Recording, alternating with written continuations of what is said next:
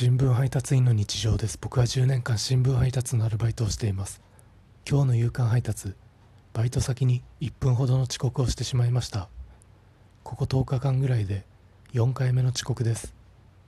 バイト先に入るとき急いで来ましたみたいな役作りをして皆さんに挨拶しました。